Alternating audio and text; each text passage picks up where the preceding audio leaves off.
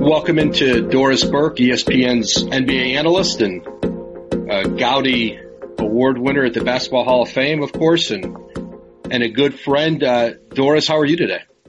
I'm doing well, Woj. I'm uh, I'm doing quite well now, to be perfectly honest with you. Well, I've well, had an interesting couple of weeks, which is part of why we're talking. Let's get right into it, Doris. You you had reason to believe that you needed to get a test for the coronavirus. You did that, and, and walk us through what, what happened next. Right. Well, I mean, let's just start with the headline, which is I did test positive for COVID nineteen. And basically my first symptom, looking back on it now, Adrian, uh, was, was March eleventh, which was the day I was broadcasting uh, Denver at Dallas, which was obviously the moment uh, when when Rudy Gobert tested positive, which set off the, the ensuing series of events. You know, what's interesting for me and what I would hope that people would know, um, because like most Americans, I think I'm, you know, I had been tuning in and reading and trying to understand, you know, what symptoms were, et cetera, et cetera. But basically on March eleventh, I remember sitting at lunch with my broadcast crew for that evening when, you know, very standard for us to have a lunch production meeting. And I looked at my colleagues, Ryan Ruocco and Ian Gruca, my producer, and I just, man, I am, I am so tired right now, and my head is pounding. And looking back, those were my symptoms. And we've heard so much, Adrian, about shortness of breath, fever, tightness in your chest, chills, body aches, et cetera. For me, March eleventh was, was really looking back, and that really was my primary symptom throughout this was this extraordinary fatigue. You know, I took an aspirin that day. I felt better. I went about the normal business of trying to prep for the game, do the game. Thursday morning, en route to the airport, I, you know, had another headache. I had been so tired on that Wednesday that I looked at Ryan Ruocco and said, you know, I think I should fly back. I think I should call E S P N and ask, can I switch my flights and go directly to Los Angeles and rest for a couple of days, as opposed to what I was originally going to do, which is fly back east on that Thursday and then fly back to Los Angeles on Saturday morning, because I had a Sunday, Monday, Laker game Sunday, Clipper game Monday, and then I was going to red-eye back home. And uh, by the time Saturday the fourteenth hit, Adrian, I was so tired that I, if I tried to get out of bed from Saturday the fourteenth through Tuesday, March seventeenth, Saint Patrick's Day, I kid you not, I could not be out of bed for five minutes without needing to go back to bed and lay down. And it was that Tuesday, Saint Patrick's Day, I was thinking, boy, I don't have any of the normal symptoms, but I thought to myself, it, it seems to me I should probably get tested. And my daughter is an attorney. Her fiancé is an attorney. They had come to me on that Thursday. And my daughter's fiancé's mom was a nurse for many years and was a nurse educator. And she was quite concerned, obviously, that perhaps I had, through all the travels, et cetera, possibly been exposed. And, uh, and made the decision that Tuesday night, Saint Patrick's Day, to go down to a local city hospital in Philadelphia and get tested. And that's exactly what I did.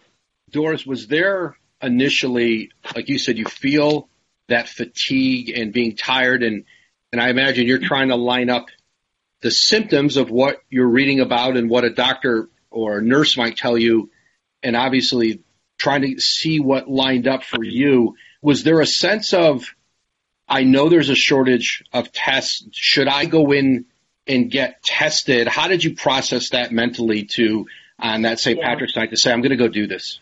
Sure, because, you know, you, you, you're aware of the shortage of tests, and you have that moral dilemma as a person, and you're thinking, oh, my gosh, you know, I, and at the time they were saying if you are symptomatic that perhaps you should get tested, as opposed to people who obviously, or, or they maybe had a mild test.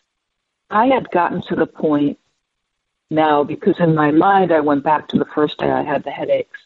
And it just, it just, the, the concern of my fiance's mom, who obviously is in the medical profession and somebody I have great respect for, you know, her level of concern and the, and the fact that obviously our job requirement is yeah. such that we, we are on airplanes where we hear people cough and sneeze. We are in incredibly close proximity.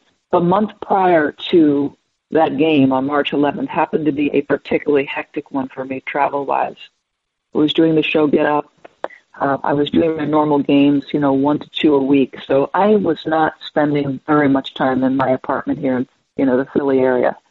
And so I just thought I I started to believe, even though my symptoms did not seem to line up with the typical symptoms, I believed, given the nature of my profession, the number of people I encounter, that I did, in fact, have exposure to the virus. And I believed, for the sake of, you know, the two people that have, you know, they're both attorneys.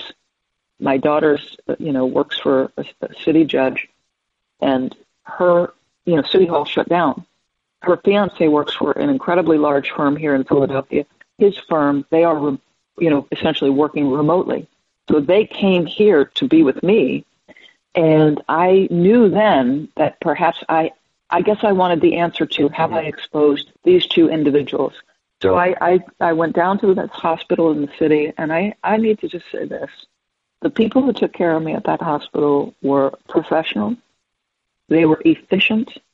They were protected in terms of their, you know, personal protective gear. They were kind, compassionate, and they did everything, Woj. I had mm-hmm. swabs for both both A and B type flu, and the second swab for the coronavirus. And, you know, they did a chest X-ray, an E K G, and thankfully all of those things, my oxygen levels, all of my respiratory, everything was in order. And what they communicated, both the nurse and the physician who attended me, you know, they made it clear. And I should say I had a, a mild fever. I believe the highest my fever ever went was ninety-nine point six. So this idea that one hundred point four is the threshold, what they're learning, and they're learning about this every day, they, both those professionals, medical professionals, said, we are learning about the virus. And so while there are any number of symptoms that may come, and it seems to, you know, could be working in different bodies in different ways. And so I just, I'm incredibly thankful to the professionals at this hospital and uh, and for the care I got. And, and the test was supposed to take three to five days. In fact, it took eight. It took eight days. I just got confirmed on Wednesday night of this week, even though, you know, I have now been symptom free. I have had no symptoms. I have felt like myself. I've started to, you know, disinfect my house and launder absolutely everything in sight. And but uh, yeah, so I'm I'm so incredibly thankful to be feeling well. To be honest with you, Adrian. Yeah, yeah Doris, uh, that that was going to be my next question. The the gap between the when you took the test to when you were uh, you got the results back. Did you get any maybe an emotional relief or peace of mind from the fact that your symptoms were lessening as the time went on, you, you weren't feeling as ill as you had when you initially uh, started traveling uh, back east? Yeah, I mean, number one, um, you know, it was the local physician and internist with the local hospital that called me to tell me that my test was positive. And then yesterday, um, you know, the health department of my particular county here in Pennsylvania, you know, called me and, uh, you know, I had the sense they were a little bit apologetic that the test results took so long. To be honest with you, Woj, I once I had started to read that these symptoms were, um, you know, you learn through the process of, you know, reading and hearing Doctor Fauci speak and all, all the, you know, typical ways that, in fact, symptoms are coming in a lot of different forms. So the delay in the test results actually allowed me to wrap my mind around the idea that I did have this. And listen, I basically was in my own bedroom by myself for two weeks away from my daughter and her fiance. My daughter obviously was the one cooking the meals, bringing me everything. Um, and we're going to continue to social distance. I am out of my room, thank God. It's nice to be in shared common space, even if I'm six feet away from both people in my home.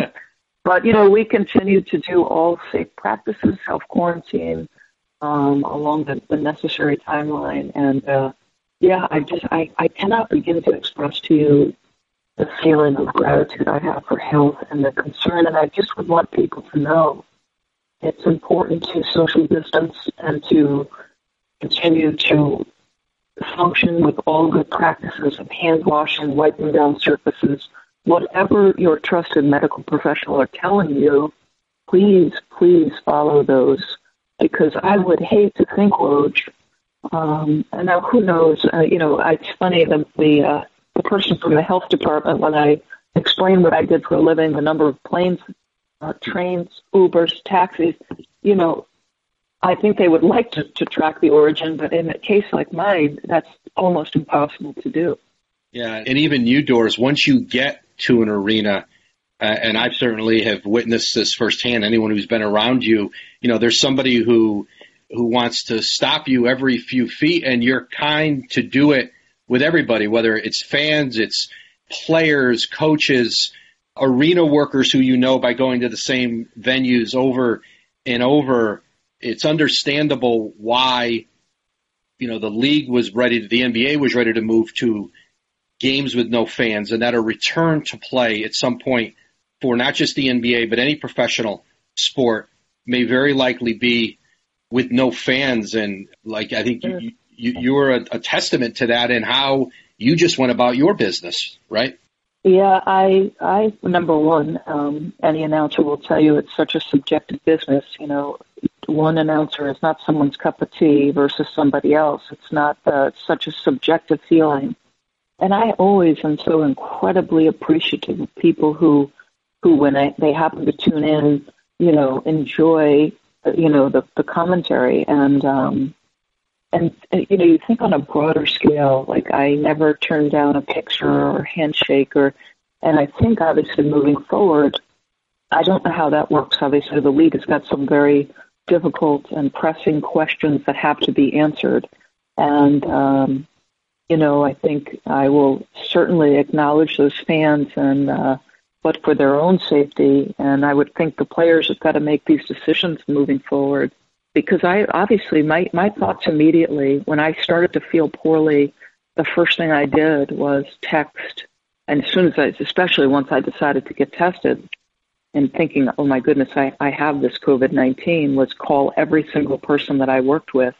And, you know, you're typically on a text chain with your broadcast partners anyway. But I called our stat man, who was two seats over from me. So, yeah, it's going to be interesting how, how, how these athletes handle this moving forward. And um, and I know that I'm going to acknowledge those fans, but I think for a while, it's safe practices would dictate if we get back into arenas, things might might be different.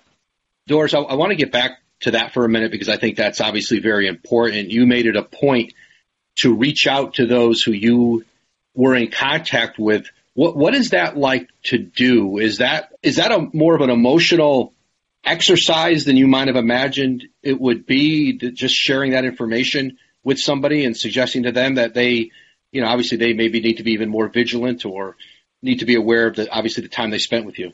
You know, it's interesting. Like I, I was my, I was a little, I wanted to describe it as heart sick, like almost like that sick to your stomach feeling, like, oh my God, you know, I, I don't know when I, it is impossible for me to know. And there are so many people who are asymptomatic who are spreading this. And this is why the social distancing is important. So like, did I give it to one of my colleagues? Did one of my colleagues give it to me? Did this happen on a plane? You know, I took an Uber ride with the director on the show the night because he, too, lives here in the Philly area. How about this, Woj? One of our great cameramen is a Philadelphia area native. He happened to be in Dallas working a, a soccer event for E S P N, but mm-hmm. our seats on the plane were directly across the aisle. Mm-hmm. And so then I had to reach out to this man and say, hey, I got tested, and then when I got my positive test, even though he wasn't on my show, it is my responsibility to contact anybody that I came into contact with to make sure they know. And you're you're upset. You're you're thinking, oh my gosh, I don't want to make somebody else sick with something that is, you know, can be life-threatening. And yeah, so it's it's unnerving, it's disconcerting, it's uncomfortable. But you call everybody, and to their incredible, great credit, you know, I have incredible colleagues, and every single one of them was really, I could tell in their text, their primary concern was, are you okay? Like, that's the kind of people I work with. are you okay? Are you okay? That was the refrain every single day, every text, even in the aftermath. And, you know, I know they had anxiety. It's normal. We're all feeling that anxiety of of everything that's implicit in, in what we're now experiencing. Doris, what are you learning now, or what have you what have you been trying to learn about having the fact that you've tested positive for the COVID nineteen? You have, uh, you know, it's maybe essentially cycled through the symptoms and what that does for your body, what that means for you moving forward. What what do you tr- what have you learned about that so far as you've studied this and talked to doctors? Yeah. Right. Uh, you know, I remember tweeting one day when I didn't see Doctor Fauci at the White House briefing, and I, yeah. I'm not a big social media person. I, I was going to ask you, usually, usually it's just Providence basketball on your Twitter, right? Correct. Providence basketball, men's, women's. And so it, it yeah. did create quite a stir, Doris, when you when you tweeted that. Um, but go ahead. I'm sorry. Yeah, any any Providence College athletics thing, I'm, that is my primary social media content. But I, I just was I just remember watching that, thinking, I want Anthony Fauci on my T V. I want him speaking facts to me. I want him telling me the truth. And uh, you know, my, our colleague Ryan Ruocco, um, as I was trying to look on the bright side, I'm thinking, well, I've come through it. You know, I now have the immunity. I heard Doctor Fauci say. It was Bernard McGurk's uh, radio program on A B C Radio in New York that Ryan Ruocco had texted me the audio of, where he said, you know, we believe. And again, they're learning stuff every day. So we'll see what ultimately comes of this. But one of the things Doctor Fauci said, and one, one other infectious disease doctor had said, basically, we believe you now have immunity. And in fact, one of the things I would like to do, because I have read this, Adrian, is that my body has now produced antibodies. So what I would like to know is, should I go na- go donate blood or plasma, so that if in some way, you know, this could help people, if it could help find some sort of vaccine. So that is on my docket to do, is to is to research and discover, should I go donate blood or plasma in the hopes that somehow this helps somebody down the line. Doris, that's uh, that's tremendous. I appreciate you taking the time uh, to do this. I think it's going to be instructive for a lot of people, and more importantly, I think it's going to be, you know, for the people out there and, and the many of pe- many people, uh, especially in our audience, who, who care about you and uh, are fans of you, and those of us who know you and love you. We're thrilled. You're feeling better. You've made it through uh, what was obviously a difficult uh, stretch of time, and, and obviously many others are in this country are facing, you know, some very difficult, dark times. Doris, thanks for taking the time, and, and, and I know we'll talk soon. Adrian, thank you so much for, for letting me share my story and uh, and for having me. I really appreciate it. You got it.